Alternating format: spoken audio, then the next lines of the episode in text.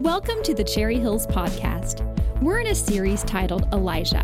We're learning about an ordinary man with extraordinary faith who stood up in a time of darkness. Thanks for joining us today.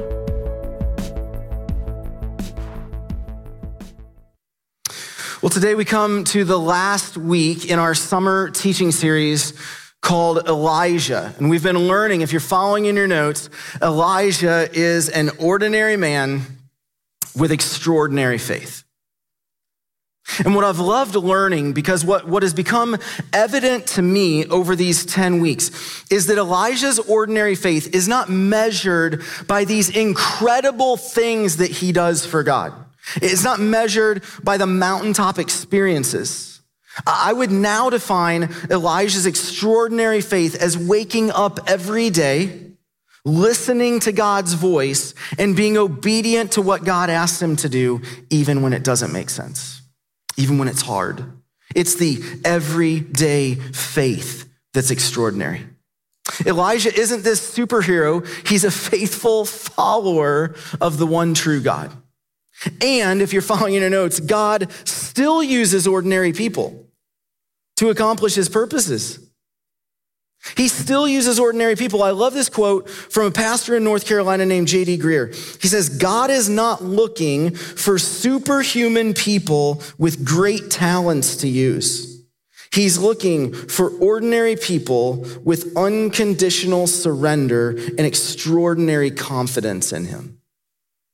Elijah was an ordinary person with extraordinary faith, and God still uses ordinary people to accomplish his purposes.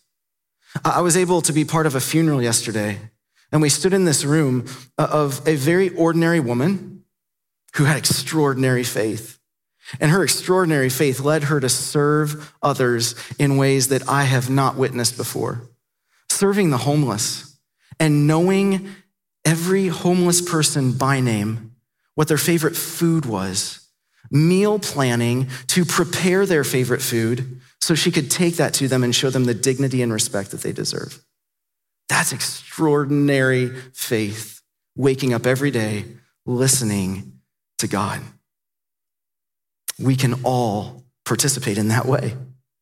Last week, Luke shared how Elijah's spirit was passed on to his apprentice, Elisha, and Elisha continued the prophetic ministry of Elijah.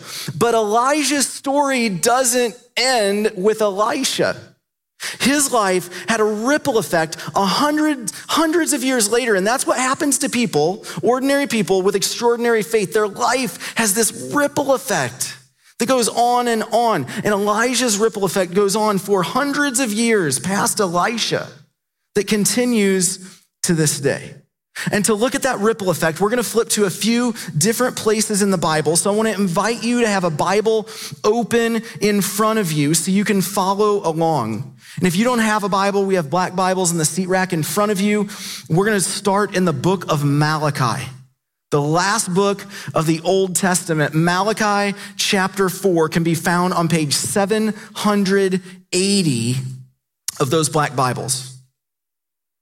As you're making your way there, one of the things I love about what we're going to do today to see where Elijah appears in different places is that we get a glimpse of how amazing God's word is, right? 66 books written over four, by 40 authors over 1500 years on three continents in three languages, all telling one story, all pointing to Jesus. So today we begin in the book of Malachi. And what we need to know about Malachi is uh, he lived about 400 years after Elijah was taken up to heaven. And at the time of Malachi, we still see this. We still see a people, God's people, who are following after false gods. They weren't committed to God fully. They wanted to find their fulfillment and satisfaction outside of a relationship with God. And Malachi warns of the Lord's judgment against the people who have turned from him. So Malachi chapter 4, verse 1 begins. You can follow in your Bibles or on your devices. Malachi 4 1 says, The Lord of heaven's armies says, The day of judgment is coming, burning like a furnace. On that day, the arrogant and the wicked will be burned up like straw. They will be consumed, roots, branches, and all.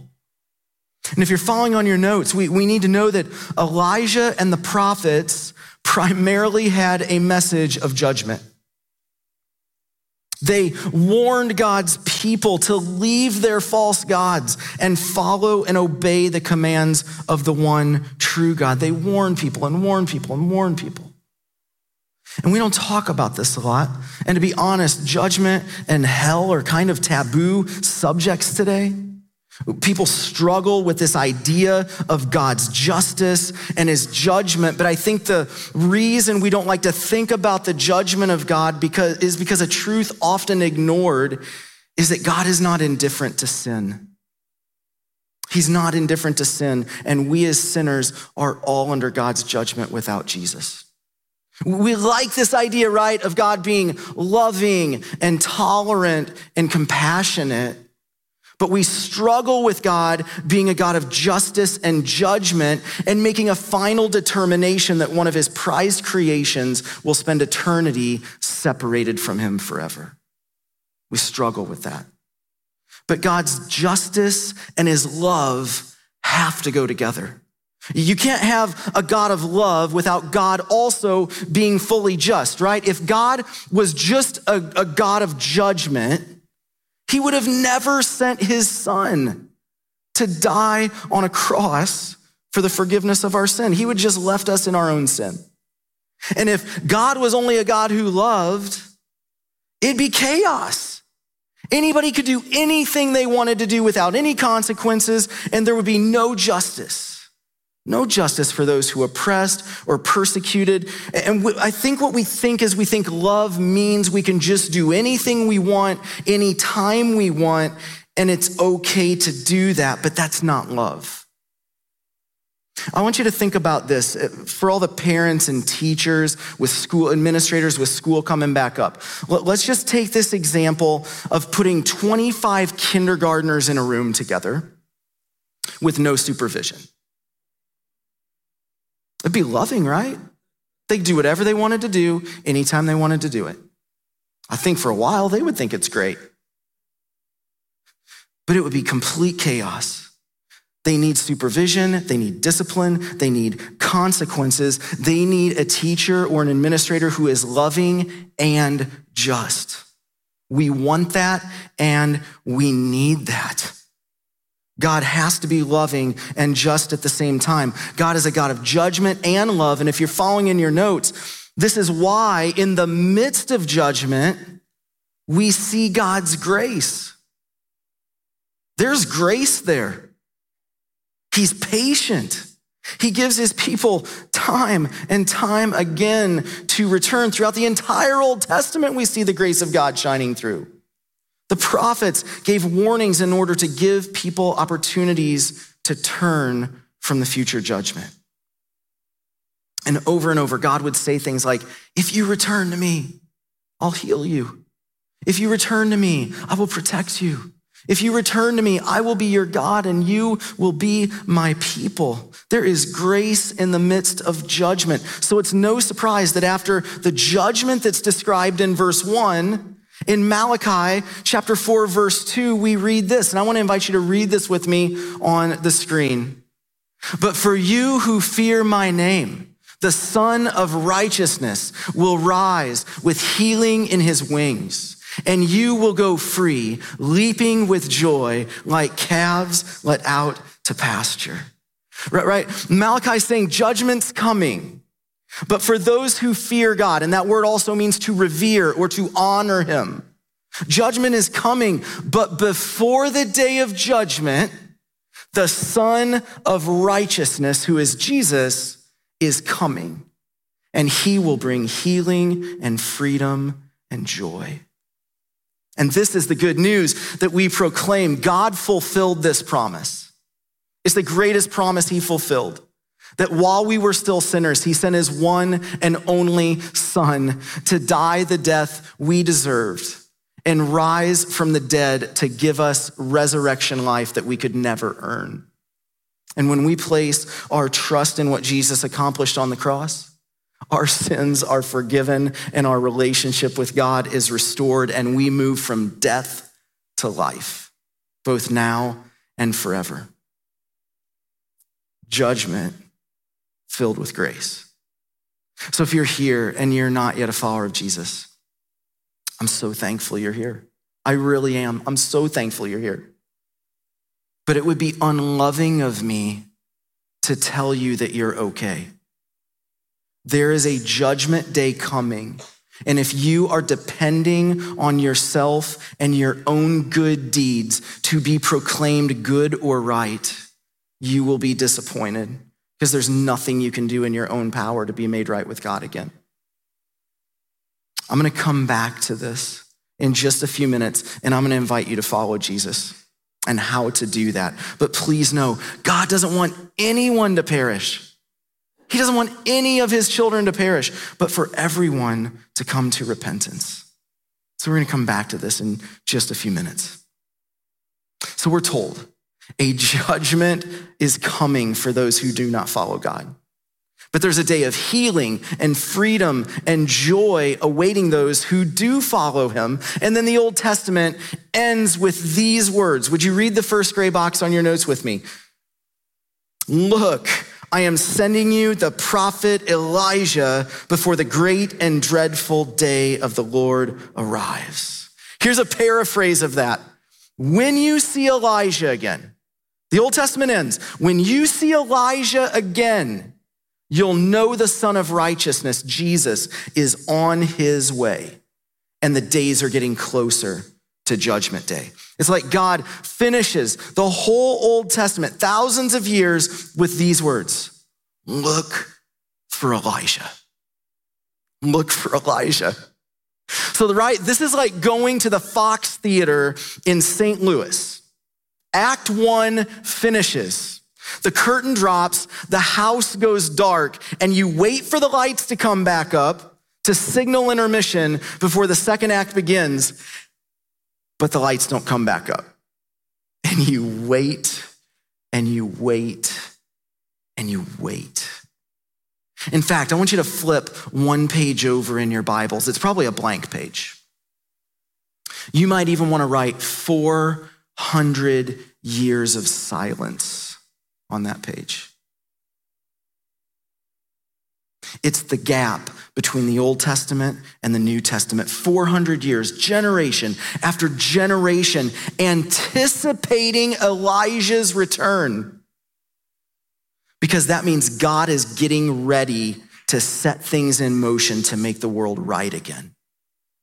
Elijah's return means the kingdom of God is about to break into the kingdom of the world. 400 years.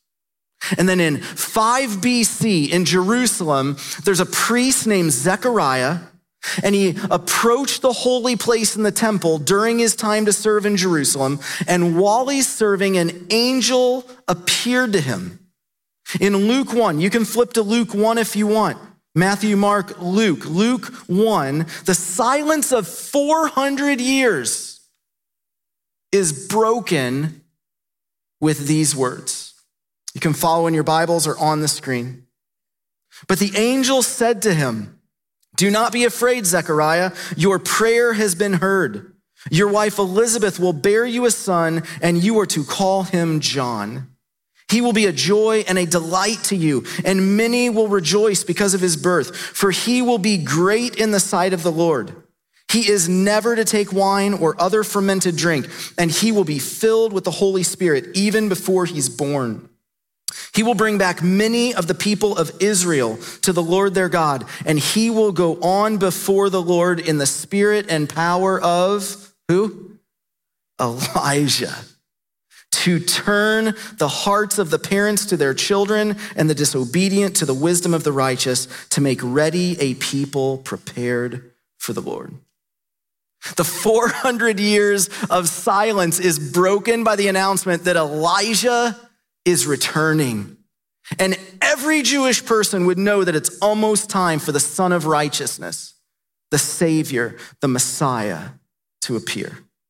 I mean, can you imagine what they must have been thinking? I have to think it's like Christmas for kids, right? They, I don't know if your family's like mine, but the Christmas list for this year began in the spring. And then they have to wait and wait and wait. And as Christmas gets closer, the anticipation gets, gets heightened and they can hardly contain themselves. I imagine that's what these Jewish people are thinking right now. It's, he's coming, he's coming, he's coming, Elijah's coming. One point of clarification before we go on. remember the last words of the Old Testament look for Elijah. And then you get 400 years of silence broken by this prophecy. And if you remember last week, Elijah was, didn't die, he was taken up to heaven.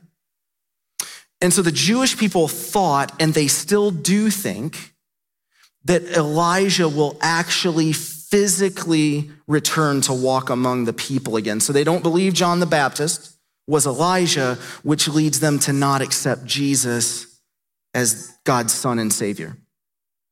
But Elijah is not going to return to earth in bodily form. That's reincarnation. What the angel told Zechariah is that his son John would have the spirit and power of Elijah, and he would prepare the way for the Lord. And that's exactly who John the Baptist is. Jesus even affirms the identity of John the Baptist as the last prophet. In Matthew 11, Jesus was telling others about John, and he said this. You can see this on the screen. It says, For all the prophets and the law prophesied until John. He's the last one. And if you're willing to accept it, John himself is Elijah who was to come. The one who has ears, let him hear.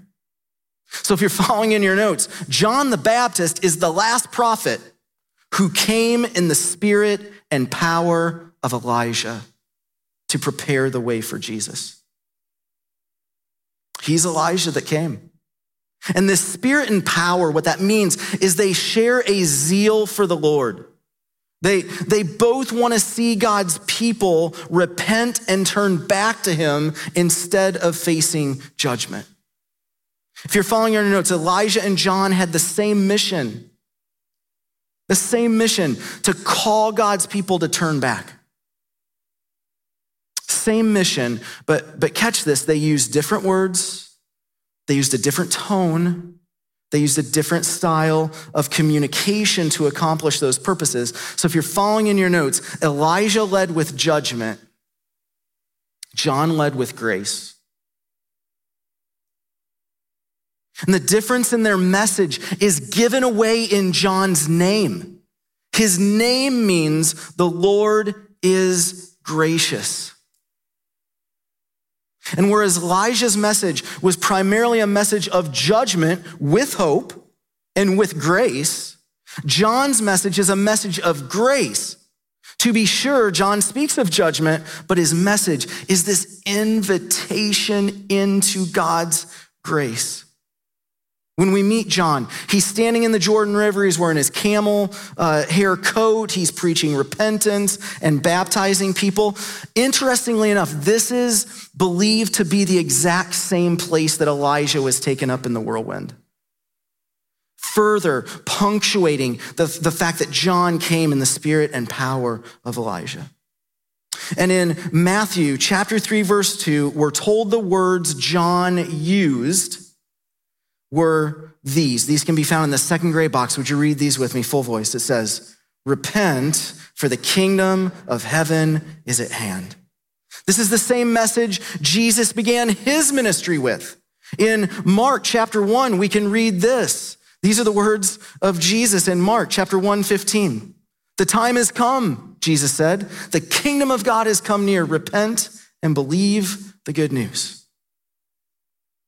I imagine when many of us hear that word repent, it's not a good word. Right? We, it's maybe a trigger word that triggers despair or guilt or shame, or some of us hear that word and we start thinking, like, I better get myself together. But repent is actually this beautiful word that leads to healing, freedom, and joy. It leads to refreshing and restoration. And I'm praying that in a few minutes, when we're done talking about this word, we'll have a better idea of what is meant by this message given by the Spirit of Elijah through John the Baptist and then given by Jesus. The, the word we translate as repent in the New Testament is the Greek word metanoia, and it means, if you're following on your notes, to have a change of mind. To have a change of mind. It, it is a radical change of direction in response to God's grace. It is a change of direction. It, it means to change our mind, which leads to a change in behavior. Repenting is, is this decision that we, when we humble ourselves, it requires humility. And we humble ourselves and we see reality as God sees it. It means we, we name, we confess where our lives don't line up with God's word and the way of Jesus. And then it involves an intentional decision with God's help to change the course that we're running. Repentance is a gift from God. It's a gift from God. But the reason we don't see repentance as a gift, but we actually think of it as a punishment, is because we get repentance wrong. We, we have some wrong ideas about it. And I want to share with you how I've gotten repentance wrong, and perhaps you can identify with what, some of what I'm going to say. The first way, if you're following in your notes, that we get repentance wrong is we feel really bad we feel really bad. I, want to be careful here because we should feel bad about our sin. Our sin is more serious than we ever want to think it is. It destroys lives. It separates us from God and one another. But here's what just feeling bad can do it, it, becomes a way to compensate for our badness, right? If I just feel bad enough about myself, then maybe God will accept me. The only problem with that is that remorse isn't repentance because I can feel bad about doing something and keep on doing it. It's not changing direction. Right? I parented this way for years. I would mess up in parenting. I would say something that was out of line or didn't sound like Jesus, and then I would beat myself up. And there was some part of me, I don't know if you can relate to this, there was some part of me that it felt good to beat myself up because if I could just feel bad enough, then maybe everything would be okay. And it wasn't until I talked with a counselor about this and talked through how to stop beating myself up and instead repent and change direction. I remember this counselor asking, Do you really want to make changes? Or, or do you just want to keep doing the same thing and getting the same results? And what they were asking is do you want to repent? Because that's how God can change you. It's not by feeling bad about yourself. Dietrich Bonhoeffer, a German theologian, has this great quote that illustrates the difference between remorse and repentance. He says this, it's super simple quote. If you board the wrong train, it's no use running along the corridor in the other direction. Super simple, right? I was in Washington, D.C. a few weeks ago. It's one of my favorite cities. We use the metro quite a bit. And if I got on our metro stop at Eastern Market to go to the National Mall, but instead I headed east toward Landover, Maryland, rather than going west to the Smithsonian, it would do me no good to run through the cars headed toward Smithsonian. I would need to get off the train, change platforms, and go an entirely different direction. That's what repentance is. Remorse, if you're following your notes, repentance is not just remorse, it is a change of direction. And a second way that I've gotten repentance wrong and not seen it as a gift is by believing that repentance means, if you're following in your notes, promising to do better or try harder. Promising to do better. I mean, we've all done this. We've all done this. I just need to try harder to forgive this person. I just, I need to try harder to think of this person in a different way. I promise I'm never going out on another Friday night and waking up feeling like this on Saturday.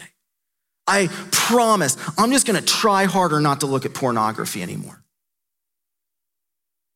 I'll just try harder. And it just doesn't work. To go back to my example of parenting, the cycle that I would find myself in is I'd feel really bad about myself, and then I would promise to do better. And I would try in my own power to be better. And when I failed again, I'd go back to beating myself up and feeling bad. Can you see the unhealthy cycle that we get in? Pastor and Professor Dallas Willard referred to this. I, I, I love what he says. This is the gospel of sin management. He said, The tragedy of trying to fight and fix our sin is that we get caught in a never ending cycle of behavior management bondage. When we don't see repentance as a gift, this is the destruction that can happen. I want to put a picture on the screen for you. This is what we find happening. We try harder, and then we get tired because it's exhausting. And then we quit and give up. And then we are guilt ridden and we feel bad about ourselves. And then we go right back into trying harder and promising to be better. And friends, I just want to tell you if willpower and behavior management were the path to freedom, healing, and joy, then the cross of Jesus wouldn't have been necessary. If you're here and you're exhausted from trying to be better and try harder to earn God's forgiveness, there's a better way. And the better way is repenting. It's repenting by coming to God in humility. And I'll say it again naming reality and where we've messed up. And it's in that naming reality where God meets us because he meets us where we are. And then God can do the transforming work in our lives as we open our hands to him. The transforming work we could never do in our own power. So, as we close, I want to talk about two types of repentance saving repentance and ongoing repentance. First, let's talk about saving repentance. What, what this means for those of you here or online that do not yet follow Jesus. I told you I would come back to this and invite you to follow Jesus. This is the first step into a relationship with Him. You don't have to feel really bad about yourself, and you don't have to try harder to get yourself cleaned up. I want to tell you today that's not how it works. God is waiting for you like a loving parent waiting for a child to come home. Psalm 103 tells us in verse 8 just listen to these words about the Lord. The Lord is compassionate and gracious, slow to anger, abounding in love. In verse 13, as a father has compassion on his children, so the Lord has compassion on those who fear him. He is a loving father waiting for you to come home.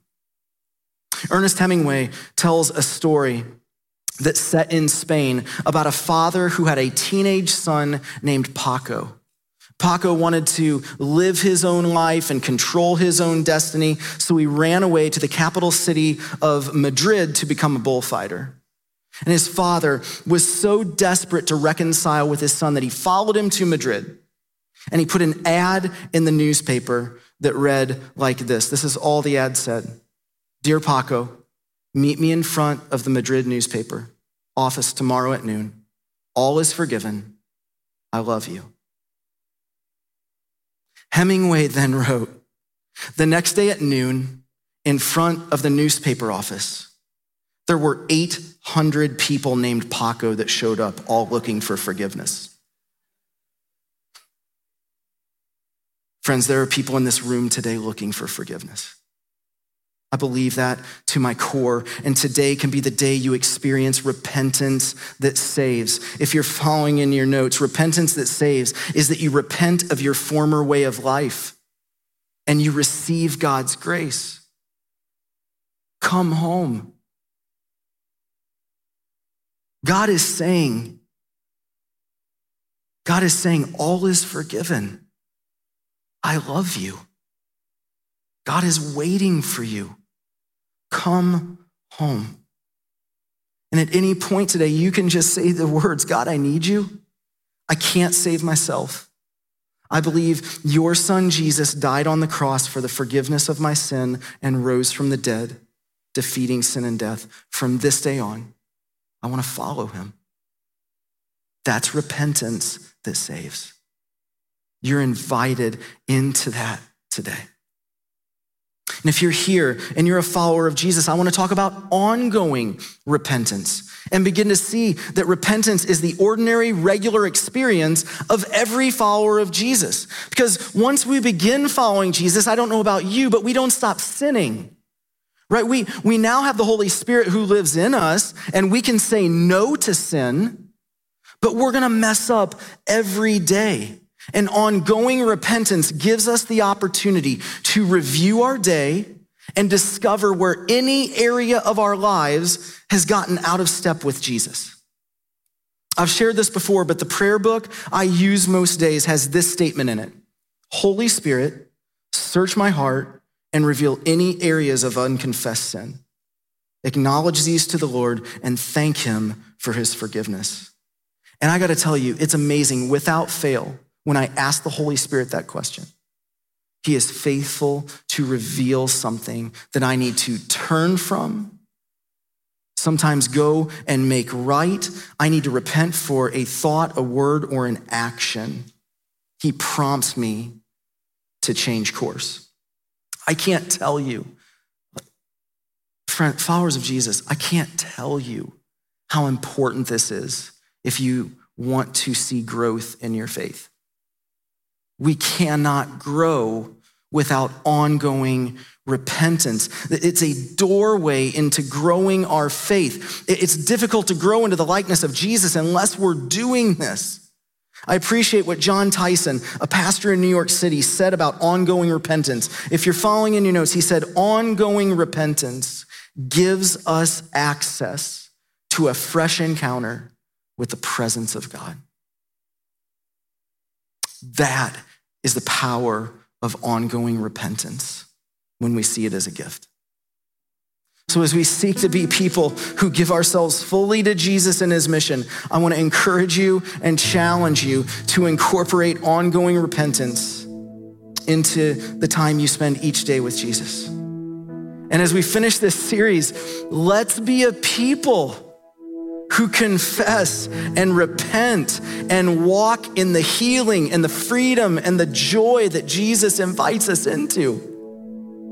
We can be ordinary people who live extraordinary lives by responding to the message of Elijah, the message of John the Baptist, and the message of Jesus. Repent, for the kingdom of God is at hand. Amen. Amen. Thanks for joining us today. If you would like more information about our church or to get connected, please visit cherryhillsfamily.org or find us on Facebook. Thanks for joining us.